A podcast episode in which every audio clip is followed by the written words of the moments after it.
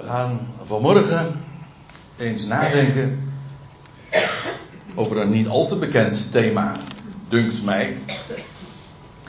En dat wat er naar voren gebracht gaat worden, dat is helemaal erg onbekend. Dus spits de oren maar. En ik heb het deze titel meegegeven, zoals u ziet. Edoms kaart gerecht. En dat is een met opzet dubbelzinnige titel. Want het heeft alles met de kaart te maken. En er zijn nogal wat, ik heb het eens nagekeken, maar er zijn heel, heel veel Nederlandse uitdrukkingen die allemaal iets met kaart of kaarten hebben. Um, nou ja, daar moeten we het nog maar eens over nakaarten. Hè? Uh, dat zou ook nog kunnen. Ik hoop tenminste niet dat u van de kaart bent, naderhand. Maar het heeft inderdaad met de kaart te maken, de map, zeg maar. Maar daarbij ook de betekenis van de kaart leggen. En ik weet niet in hoeverre u daar getrouwd mee bent met tarot, zo heet dat toch. Uh, de kaart leggen, maar dat heeft de betekenis, die Nederlandse uitdrukking, van de toekomst voorspellen. Je de kaart laten leggen wil zeggen dat iemand jouw toekomst moet gaan voorspellen. Zo stond dat in, de, in het woordenboek. Maar met deze ene uh, restrictie, met dit voorbehoud, dan dat wij inderdaad over Edom gaan hebben en over de toekomst, maar niet dat we de toekomst of aan de hand van de schrift de toekomst voorspellen, want ik hecht er altijd aan om te zeggen dat de Bijbel niet voorspelt. Dat doen, dat doen horoscopen of glazen bolkijkers of tarotkaartleggers, hoe heet dat?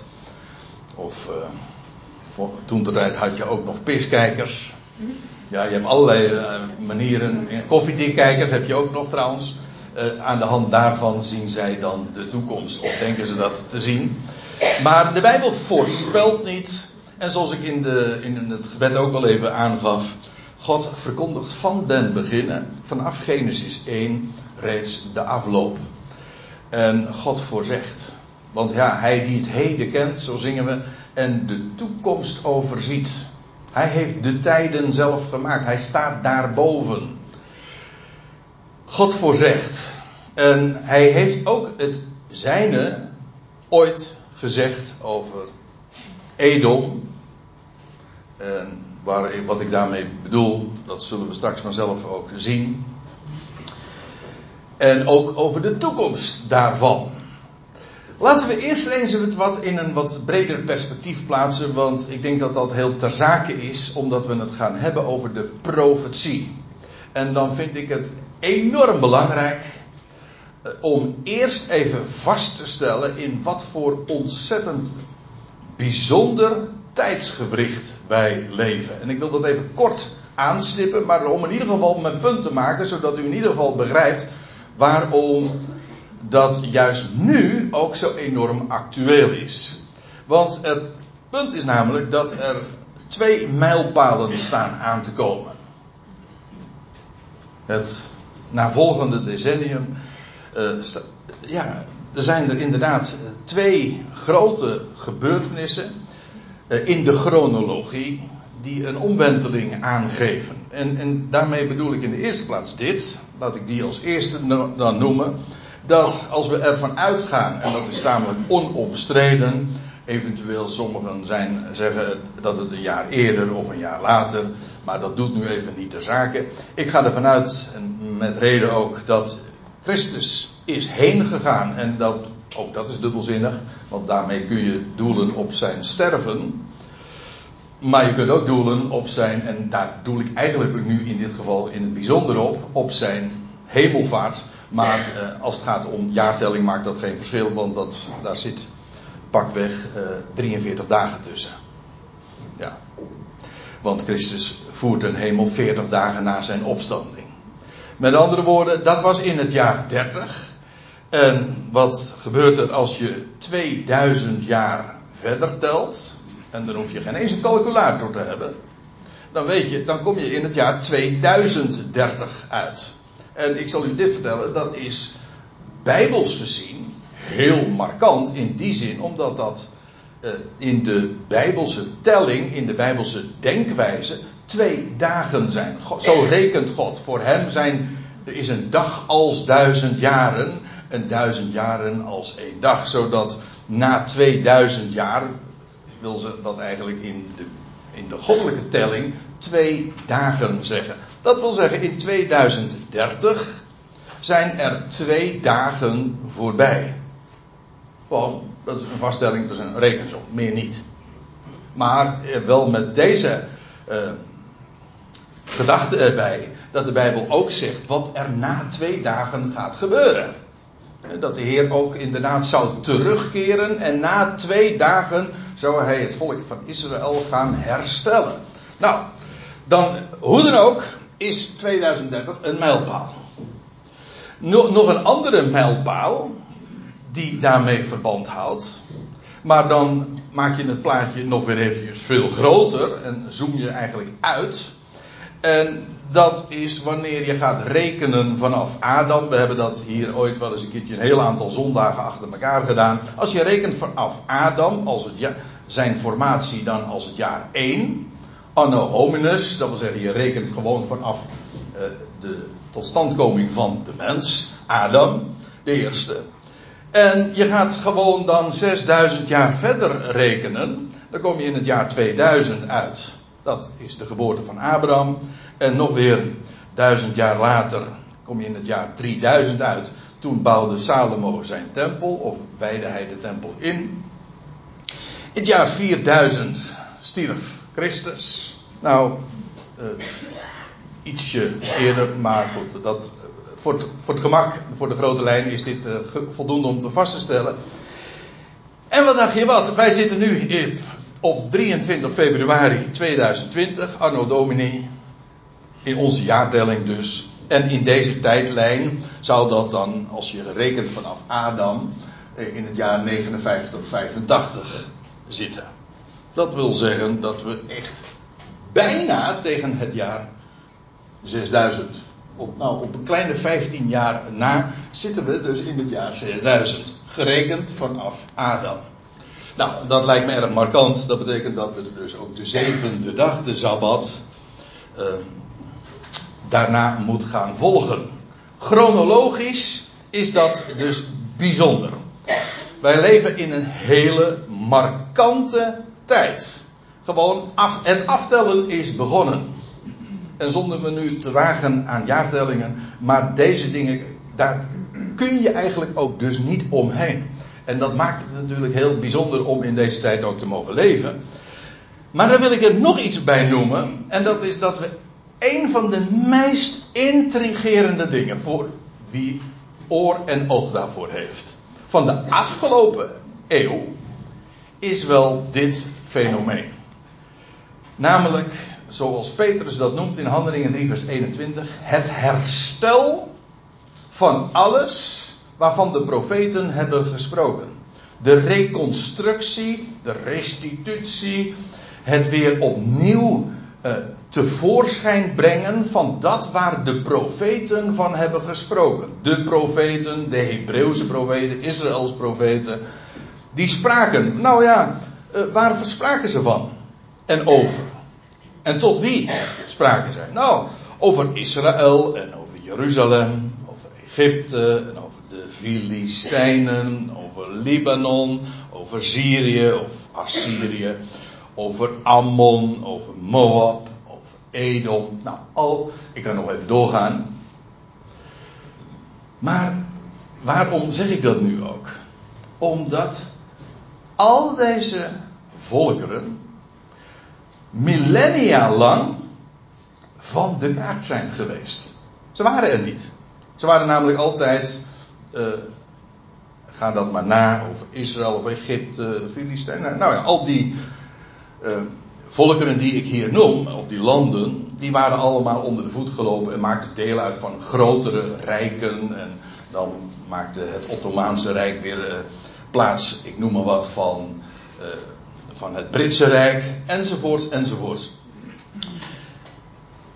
En wat we de afgelopen eeuw gezien hebben, is dat al die schaakstukken, waarvan, zo noem ik ze dan eventjes, ze zijn gewoon weer op het veld gezet. Op het bord neergezet. Ga maar na. De laatste eeuw. In e- Egypte, duizenden jaren lang was er geen Egypte. Dat wil zeggen, het was geen zelfstandige natie. Het land uiteraard bestond wel, dat begrijp ik ook wel. Maar eh, als, als zelfstandig volk bestond het niet. Sinds 1922 is daar weer een volk, een natie, Egypte. Dat is dus over twee jaar, 100 jaar geleden. In 1943 kwam daar weer het land Libanon. In datzelfde jaar, nee, drie jaar later, in, toen ontstond Syrië als een zelfstandige mogendheid. Na ook eeuwen of duizenden jaren lang onder de voet gelopen te zijn door andere mogendheden. Maar toen werd Syrië weer zelfstandig. In datzelfde jaar, 1946, toen werd Amman, het Bijbelse Ammon, de hoofdstad van Jordanië. Dat Jordanië werd toen als zelfstandig land uitgeroepen. Nou, meest markant is natuurlijk, en bekend is ook wat twee jaar later, in 1948 tot stand kwam, namelijk de staat Israël. Duizenden jaren lang, zelfs nog veel meer dan, in het jaar 70 is, is uh, de Joodse staat uh, vernietigd en Jeruzalem uh, inderdaad verwoest en verbrand. Maar eigenlijk al ver daarvoor was het, maakte het deel uit van, ja, was het een, een vazalstaatje. Zelfs dat is niet eens het juiste term, maar in ieder geval maakte het deel uit van het Romeinse Rijk. En had maar zelf, in zeer beperkte mate een, een zelfstandig bestaan. Maar sinds 1948 is daar weer een Joods land. En de grote droom van Israël werd toen, tenminste voor velen, vervuld. De orthodoxe Joden dachten daar veel anders over. Want die zeiden van nee, nee, wij moeten wachten op de Messias. Die geeft ons weer een zelfstandig land. Maar het waren vooral seculiere Joden. Eh, destijds in de, in de 19e eeuw. De Sionistische beweging onder leiding van Herzl. Die dat allemaal zo hebben uh, gedroomd. En ook daadwerkelijk ook de actie hebben ondernomen. En 1948 eindelijk. Ook na de grote, het grote drama van de Tweede Wereldoorlog. Was uh, daar weer een Joodse staat. Een Joods thuisland. Nog weer bijna twintig jaar later, na de Zesdaagse Oorlog, werd Jeruzalem de hoofdstad van die Joodse staat. Een opnieuw heel markante mijlpaal, eh, niet alleen in, de, in het bestaan van de, van de Joodse staat, maar eh, het heeft heel veel betekend ook in de, in de geschiedenis van het Midden-Oosten. In 1988, toen werd de Palestijnse staat opgericht. Met eh, haar hoofdkwartier in de Gaza-strook. Maar als ik het zo zeg, dan begrijpt u, tenminste ik ga ervan uit dat de meesten van u uh, misschien wel de link kunnen leggen. Met de Filistijnen. Want Palestijnen, Filistijnen, dat verschil kennen wij in ons spraakgebruik. Maar als je het in het Hebreeuws zegt, dan kun je het niet eens zeggen. Palestijnen zijn Filistijnen. Dus, en de Filistijnen hadden ooit hun vijf steden, zo worden ze in de Bijbel genoemd, in de Gaza-strook. Gaza was de belangrijkste stad, Askelon, Asdod. Nou, in ieder geval vijf steden, daar in de Gaza-strook. Het is minuscuul, klein natuurlijk op deze kaart van het Midden-Oosten. Maar in ieder geval, daar was weer een, een Palestijnse staat. En toen was dus eigenlijk niet alleen daar weer een Joodse staat, maar ook weer een officiële vertegenwoordiger van de Filistijnen. En zo is het hele conflict van duizenden jaren her weer ineens heel nieuw, modern op de kaart gezet. Namelijk het aloude conflict tussen Israël en de Filistijnen is actueler dan ooit. En sinds 1988 is daar dan die, eh, de, was daar dan de officiële uitroeping van de Palestijnse staat. In werkelijkheid was die organisatie natuurlijk al veel eerder actief onder met de PLO. Nou, zo is dat de afgelopen eeuw gegaan. Ik moet er nu nog iets bij zeggen. En nu komen we bij ons onderwerp. Want er is nog een andere hoofdrolspeler bij de profetieën. En dan laat ik nog eventjes buiten beschouwing. Dat de profeten ook hebben gesproken over Babel. Ook over een tempel in Jeruzalem. Dat moet er nog gaan komen. Dat is nu even niet het onderwerp, dus ik parkeer het. Maar nog een andere hoofdrolspeler bij de profeten. En nu zijn we bij het onderwerp. En dat is Edom. En Edom, dat lag hier inderdaad in de woestijn. Ik kom er straks uitgebreid op terug. Maar ja, waar is Edom nu? Wat speelt dat? Het is eigenlijk één grote zandbak. Als ik het even oneerbiedig mag zeggen. Terwijl het in de Bijbel een grote rol speelt in de profetie. Nou, de naam Edom. Laten we eerst eens eventjes uh, ons huiswerk goed doen, zodat we weten waarover we het hebben. Wat bedoelen we met Edom? Waar komt dat vandaan? En ik weet niet of u dat allemaal is verteld op de, de zonderschool destijds. En als u die niet hebt doorlopen, nou dan zal ik u nu eventjes updaten. Voor sommige mensen is dat best wel handig, is niet waar? Ja, in Genesis 25, daar, uh, dan praten we dus over 4000 jaar geleden ongeveer. Dat was in de dagen dat Isaac uh, gehuwd was met, uh, met Rebecca. En 20 jaar lang hebben zij gewacht op een baby. En toen werd ze zwanger.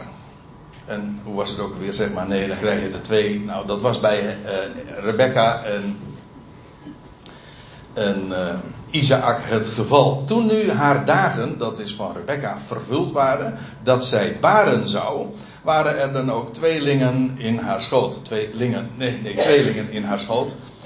Um, de eerste, eigenaardige geschiedenis. In het boek Genesis vind je meer tweelingen. En de geboorte, daar is altijd iets mee aan de hand. Er is een nog veel merkwaardigere geboorte van een tweeling. En dat was van, uh, van de, de zoon van Juda. Nou, de zonen van Juda, van Peres en Serach. Nou ja, uh, daar is iets mee aan de hand. Maar we gaan weer even terug naar die geschiedenis van Rebecca. Die, die gaat bevallen. En hoe beviel het haar? Nou, en de eerste kwam tevoorschijn. Rossig. Eigenlijk gewoon roodachtig. Maar dat is wat rossig is roodachtig. Geheel als een haren mantel. Dat wil zeggen, hij was heel uh, ja, dus, ja.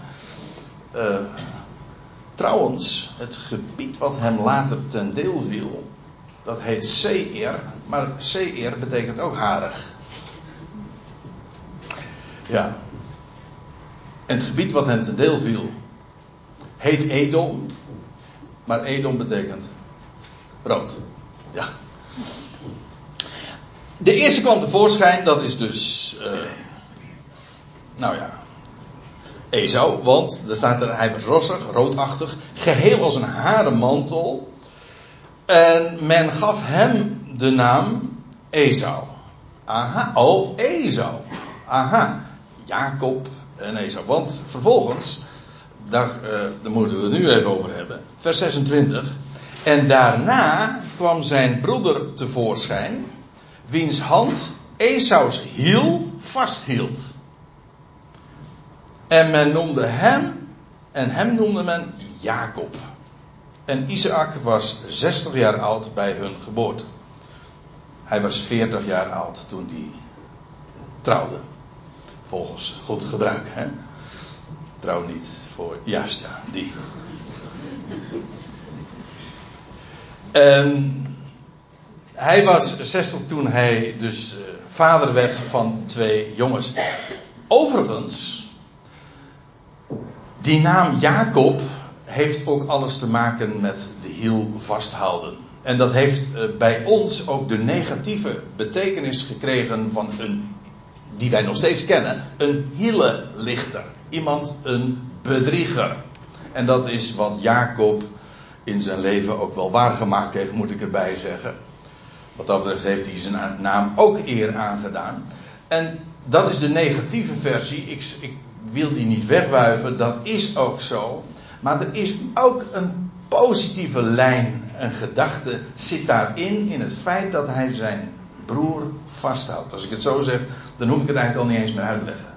Jacob, dat is degene.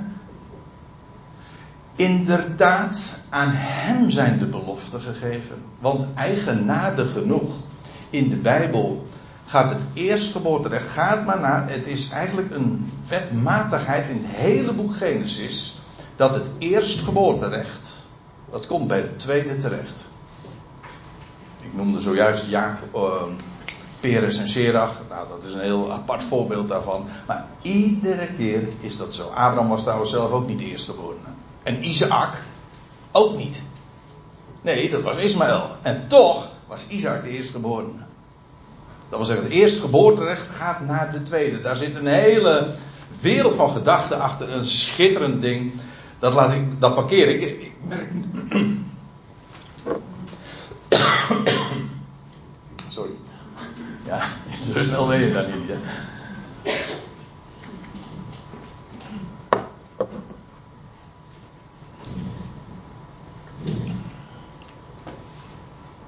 Ik weet niet meer precies wat ik, mijn laatste zin was. Maar in ieder geval, ik pak het hier even op.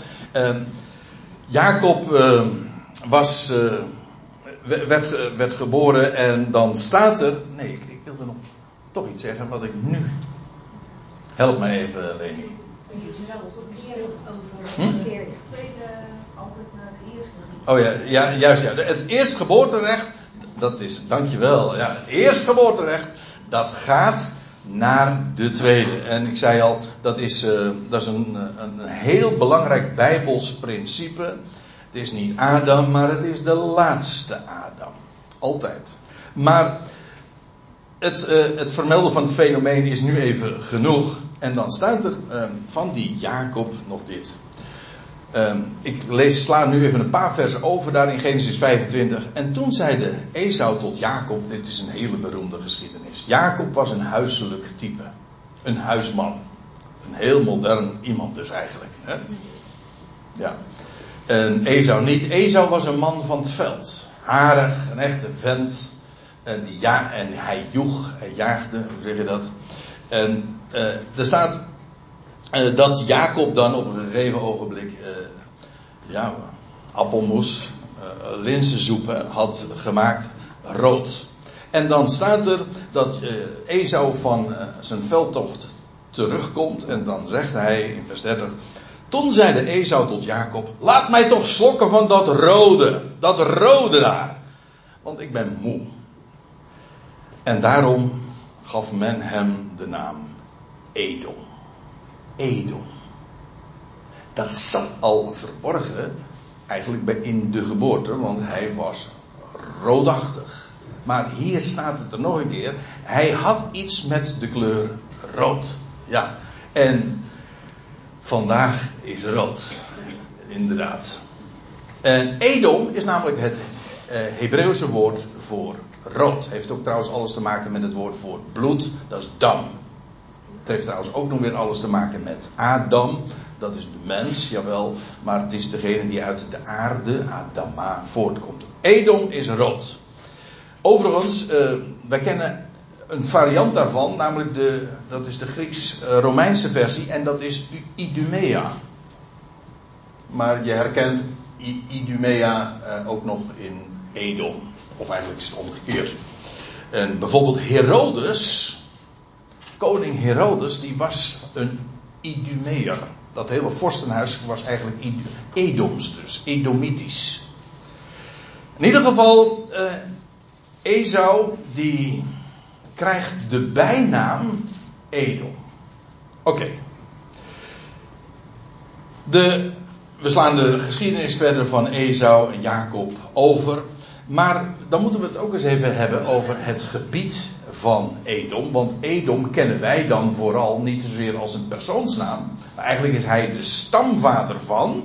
Zoals Jacob de stamvader is van het huis van Jacob. Zo is Edom de stamvader ja, van de Edomieten. En ook van het gebied van Edom. En dan kunnen we ook helemaal teruggaan naar het boek Genesis. Want dan staat er in Genesis 32.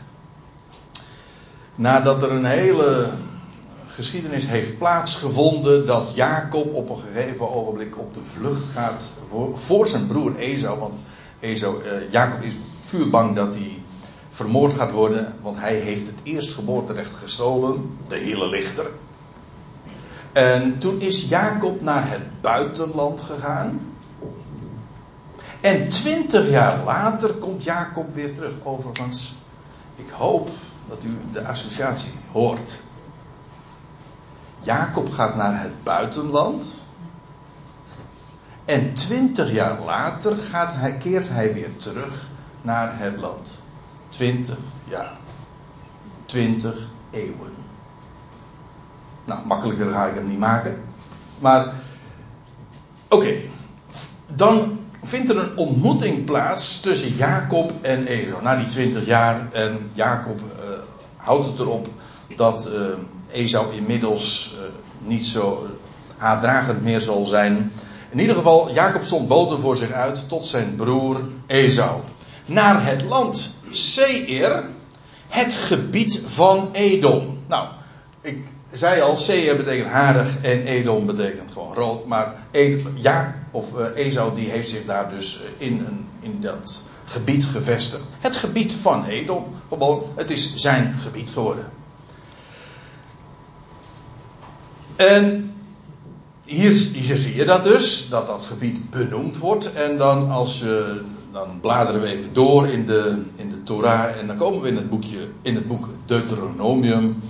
En dan lees je de geschiedenis hoe het volk Israël, nadat ze uit Egypte getrokken zijn, en dan gaan ze door de woestijn en dan passeren ze ook het gebied van Edom. Eigenlijk hun broedervolk dus.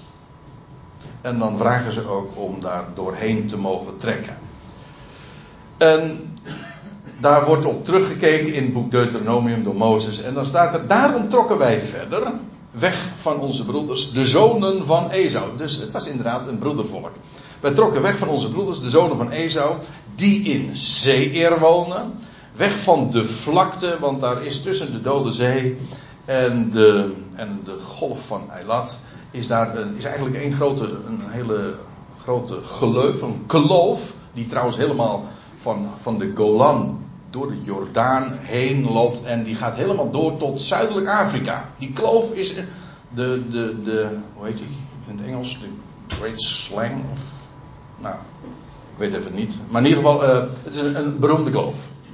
En dat is die, die vlakte. Ik heb hem ooit uh, samen met, uh, met Petra daar ook met een autootje gereden vanaf de Dode Zee naar Eilat. Dat is een hele tocht trouwens nog. Maar in ieder geval, dan staat er. Uh, Esau woonde daar dus in Seor, weg in de vlakte. En dan staat er van Elat en Esjon Geber. E, ik zei al, Elat. Dat heet tegenwoordig Eilat. Dat is een badplaats. En voor mij een heel populaire badplaats. Ik ben er heel wat keren ook geweest. Om een beetje te snorkelen en te duiken. Prachtig. Uh, Elat heette trouwens ook Esjon Geber. Dat zijn. Of de plaats daar pal naast. En dan staat er. En daarna wenden wij ons en gingen in de richting van de woestijn van Moab. Nou, dan zal ik u even dat laten zien op een kaartje. Israël kwam dus uit de woestijn en is, ja, mijn zinziens, dat is niet de gangbare route die uh, aangewezen wordt, maar die ging volgens mij door de Rode Zee. Dat moet hier ergens geweest zijn, bij Nuweba. En toen zijn ze vervolgens, hier heb je Eilat. Hier heb je dus, dit is de golf van Eilat, dit is de Rode Zee. Uh, hier heb je het beroemde uh, ja. Oké. Zij trekken dus uh, door het gebied van Edom, oftewel het gebergte van Seir. Het heeft nog meer namen, ik kom er straks nog eventjes op terug. En ze trekken hier, hier doorheen, dit gebied dus, deze vlakte. En dan komen ze vervolgens bij Moab. Hier heb je Ammon. Ammon en Moab zijn trouwens ook twee broeders, volkeren, want dat waren weer de zonen van Lot.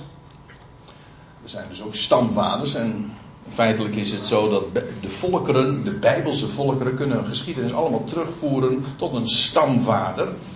En zo heet, uh, zo heet het volk eigenlijk ook dus. De Moab, de Moabieten. In ieder geval, hier heb je dus Moab. Dus dit is het gebied van Edom. En daarover is toch wat meer te melden. Want je zou je de vraag kunnen stellen: wat, waarom vertel je dit nou? Nou, gewoon om eventjes body te geven aan het verhaal. Wat is Edom? Waar komt de naam vandaan? Wie zijn het eigenlijk? Aan wie is het toebedeeld? Wat was hun gebied? Maar ik ga u vertellen, want daar ga ik, uh, daarheen ben ik op weg. Dat Edom nog een hele belangrijke rol gaat spelen in de toekomst. In de nabije toekomst, kan ik er inmiddels bij zeggen. En dat is eh, omdat de Bijbel namelijk heel veel zegt over, over, dat, eh, over de rol van Edom. En een van de schriftplaatsen die daar ook over handelen, over, de, over dat profetisch gebeuren, is uh, Ezekiel 25. En ik wil u straks ook laten zien dat deze profetie, trouwens dat geldt ook voor de omliggende profetieën die daarop uh, op volgen en die daaraan vooraf gaan over Moab en over de, over de Filistijnen, hebben allemaal verband met de dag van Yahweh. Namelijk de dag dat het millennium, uh, het koninkrijk van de Messias wordt gevestigd. Enfin, dan staat er in vers 12 van Ezekiel 25, zo zegt de Heer Yahweh, omdat Edom wraakzuchtig gehandeld heeft tegen het huis van Juda. En het een zware schuld op zich geladen heeft door zich op hen te wreken. Want u weet het, dat, dat zijn twee broedervolkeren. Jacob hield, zijn, uh, die van zijn broer vast. Maar er is ook altijd in de geschiedenis groot conflict geweest tussen Jacob en. In feite is het altijd ook een gevecht geweest om het eerstgeboorterecht. Wie krijgt het dubbele deel? Wie is de belangrijkste? Ja. En Edom die handelt wraakzuchtig ten opzichte van het huis van Juda, de Joodse staat. Want dit is profetie. Ik, kom dat, ik wil straks ook echt laten zien dat dat zo is. Maar ik loop daar nu al eventjes op de conclusie vooruit. Dan, uh, van de Filistijnen wordt namelijk exact hetzelfde gezegd. Wat je je trouwens helemaal goed kunt voorstellen, want als ik u nu de vraag zou voorleggen: noem eens één volk dat zoveel gevoelens van wraak heeft ten opzichte van het huis van Juda, ten opzichte van de Joodse staat. Gewoon nu in de actuele wereldpolitiek. Dan lijkt mij het meest voor de hand liggende antwoord daarop: dat is het volk van de Palestijnen die zo'n haat en wraak heeft ten opzichte van de Joodse staat. De Palestijnen zijn niet de enige, want in feite de hele moslimwereld, de Arabische wereld eromheen, die ziet die staat lief, het liefst natuurlijk liever vandaag dan morgen in de zee verdwijnen. Maar de Palestijnen zijn wel eigenlijk uh, ja, de naar voren geschoven vijand en die vervult die rol helemaal sterk. Maar Edom doet daar ook aan mee. En zal daar in de toekomst ook aan meedoen. Wraakzuchtig handelen ten opzichte van het huis van Juda. En daardoor ook een zware schuld op zich laat. Onrechtmatig uh, handelt daar, uh, daarin. En dan staat er vervolgens in vers 13. Daarom, zo zegt de Heer Jahweh. Ik, ik strek mijn hand uit tegen Edom. Ik zal er mensen die roeien. Ik zal het tot een puinhoop maken van Theman af tot Dedan toe. Door het zwaard zullen zij vallen. Dat is geen taal van genade. Dit is, u zegt, dat is niet Paulinisch. Nee, dit is ook geen christelijk taalgebruik. Dit is, we zijn hier op Joodse, Hebreeuwse bodem. Dit is koninkrijkstaal. je de Bijbel onderscheidt, de tijden onderscheidt en ook het feit dat God er diverse relaties op nahoudt, ja, dan is dit een, een heel andere, ja, een heel andere stramien, zeg maar, een heel andere lijn. Afijn, dit wordt tegen, tegen Edom gezegd en eh, hier wordt het gebied van Edom trouwens ook gemarkeerd. Namelijk, ik zal het tot een, het, namelijk Edom, tot een puinhoop maken van Theman af tot Dedan toe. Uh, dat is zoiets als. Uh, wacht even.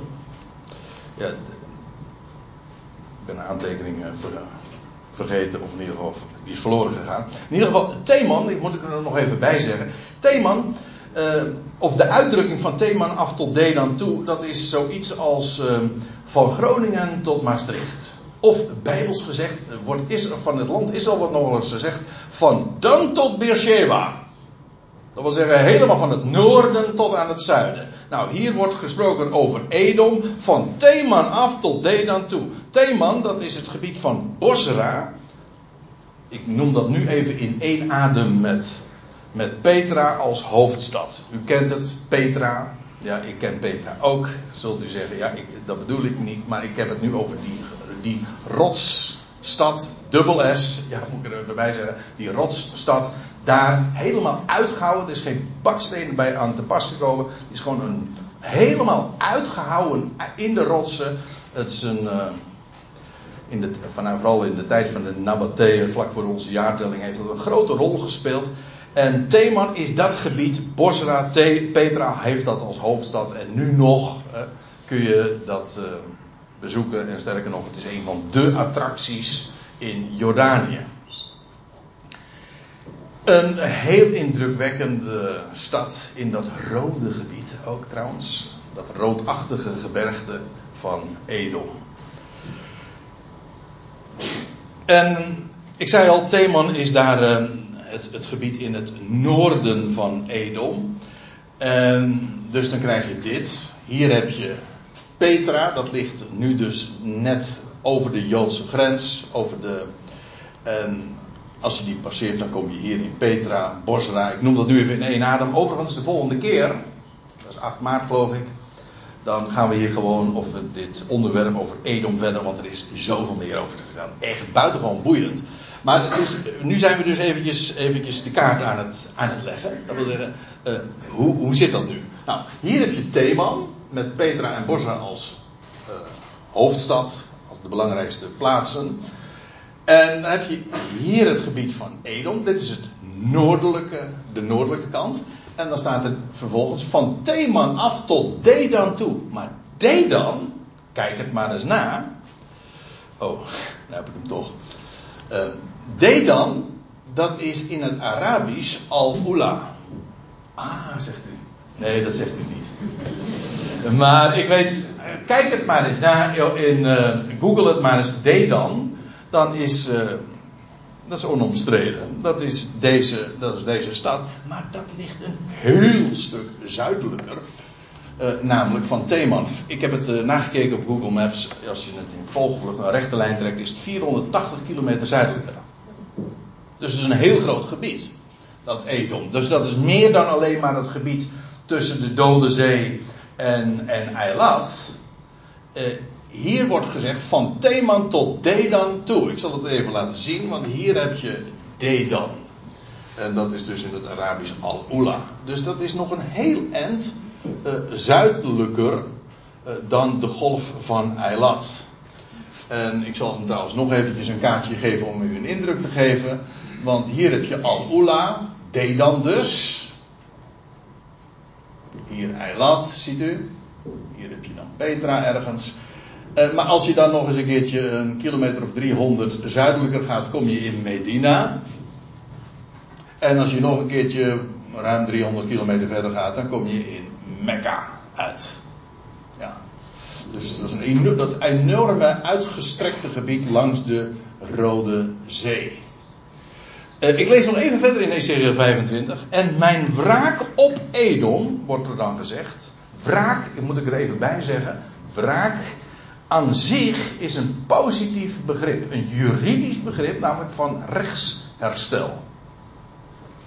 Als het recht gezonden is, dan wordt dat hersteld. Dat is het idee bij wraak. En, en Edom, God zal zich wreken. Hij gaat de verhoudingen rechtzetten. En ik zal mijn wraak op Edom, en dat gaat heel hardhandig, zal ik leggen in de hand van mijn volk Israël. Dat wil zeggen, Israël moet dat doen. En ga maar eens na, en alle uitleggers zijn het erover eens. Dit is in de geschiedenis nog nooit vervuld. Dat er is al heel wat gebeurd met Edom. En je zou kunnen zeggen het is zelfs van de kaart verdwenen. Jawel, maar het is nog nooit zo geweest dat Israël zelf uh, zich gewrikt heeft.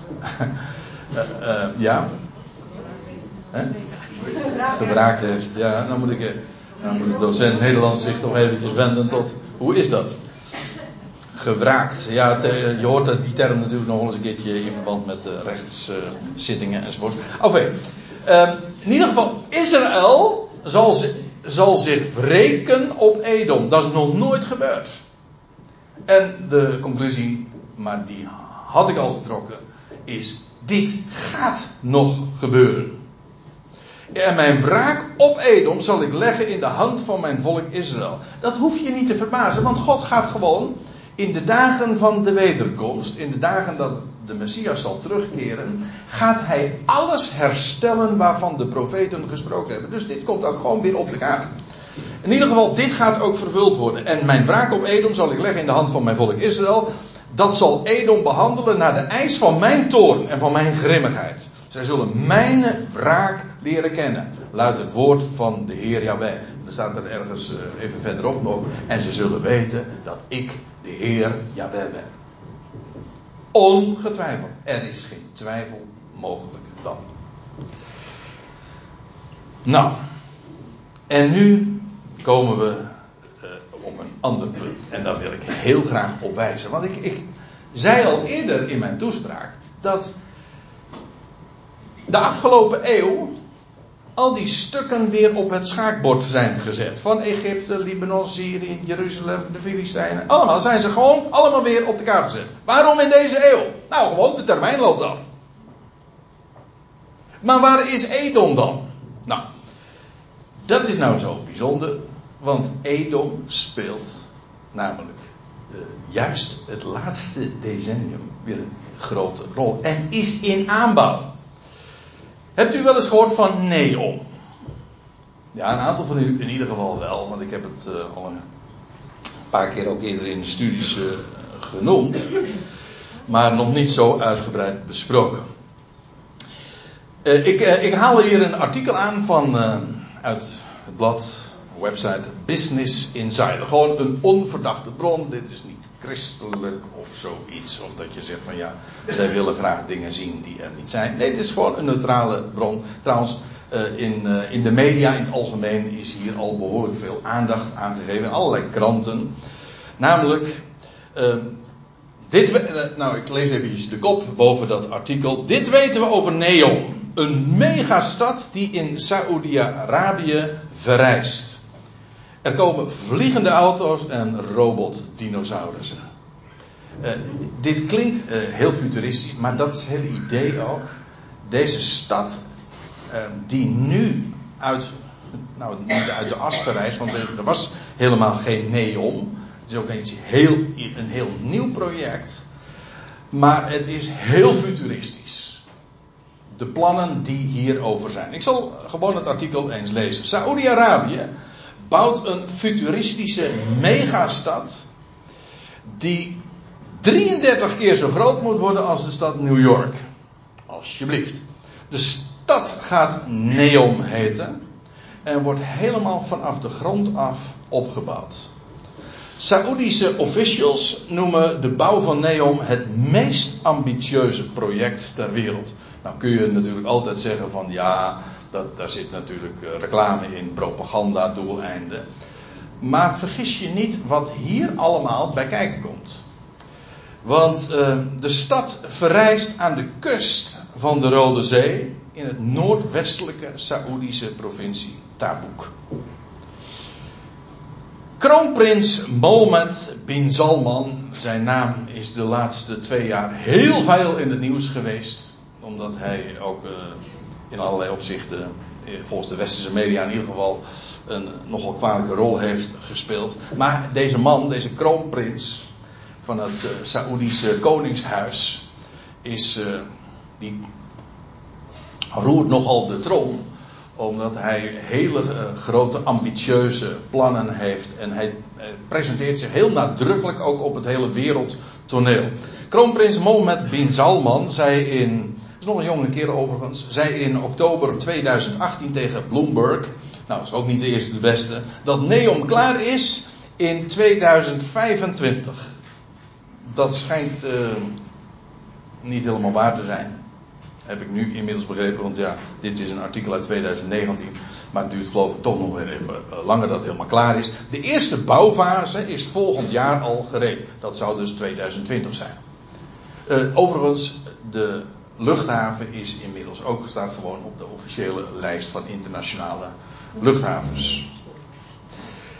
Uh, ik, ik, lees gewoon even verder in dat bewuste artikel. Dit weten we tot nu, nu, toe over de megastad in wording. Neom is een samenstelling van het Griekse woord voor nieuw, neos, en mustakabal.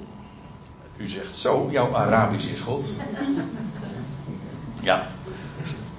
Uh, het Arabische woord voor toekomst. Dus betekent nieuwe toekomst. De stad zal ruim 10.000 vierkante mijl beslaan. De kosten voor Saoedi-Arabisch Public Investment Fund bedragen minstens 500 miljard dollar. Dat is een paar keer de Nederlandse begroting hoor. De jaarlijkse begroting. Ja. Uh, maar u weet het. Daar in Saoedi-Arabië hebben ze geen gebrek aan geld. Zullen ze ook geen gebrek aan olie hebben. Plenty. Ze kunnen alles. Die lui kunnen zich alles permitteren.